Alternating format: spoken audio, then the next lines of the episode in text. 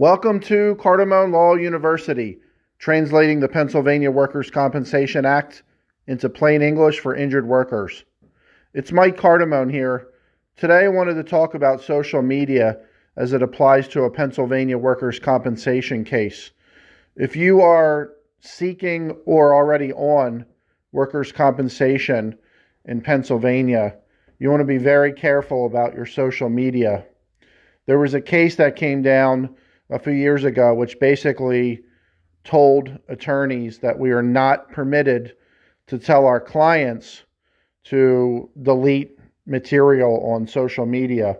That can be um, deemed destruction of evidence and can be even prosecuted criminally.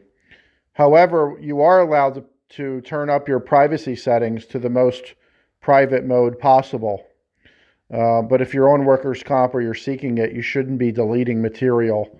The insurance companies are permitted to find out information that you've posted on your social media, your Facebook, Instagram, uh, Twitter, LinkedIn, YouTube, things like this.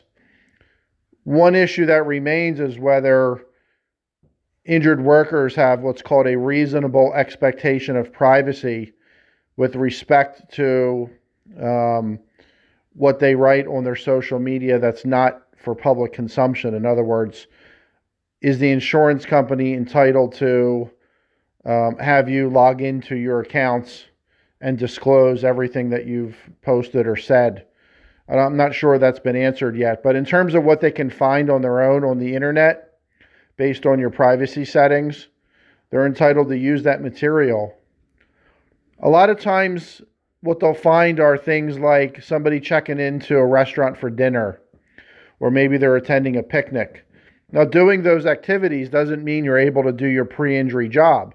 There's nothing inconsistent with the fact that you're out to dinner and checking into uh, the Olive Garden, but your pre injury job requires you to lift heavy boxes all day, or lift 100 pound tires, or work on an assembly line doing the same thing all day with your hands.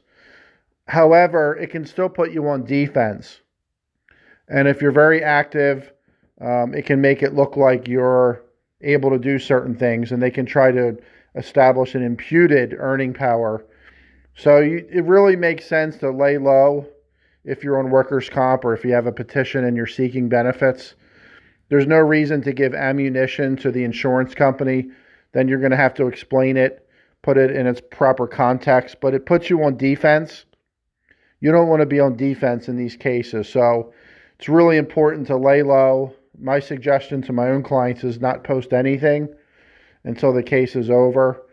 Um, again, even if you're not doing anything inconsistent with your physical limitations, it's a perception thing. And you don't want to be posting um, things on Facebook that make it look like you're physically active, even even though you're probably not. So just keep that in mind. If you have any questions, make sure you call us. This is becoming more and more common for the insurance companies to send uh, materials over to the claimant's attorneys showing their activity. And um, you want to make sure you talk to your attorney about what you should and shouldn't do in your particular case. Call us anytime, 215 206 9068 or you can email me directly, Michael, M I C H A E L, at cardamonelaw.com. So that's Michael at C A R D A M O N E. We'll be happy to give you some instruction, and if you need representation, we'll do that as well. That's all for now from Cardamone Law University, and we'll talk to you soon. Thank you.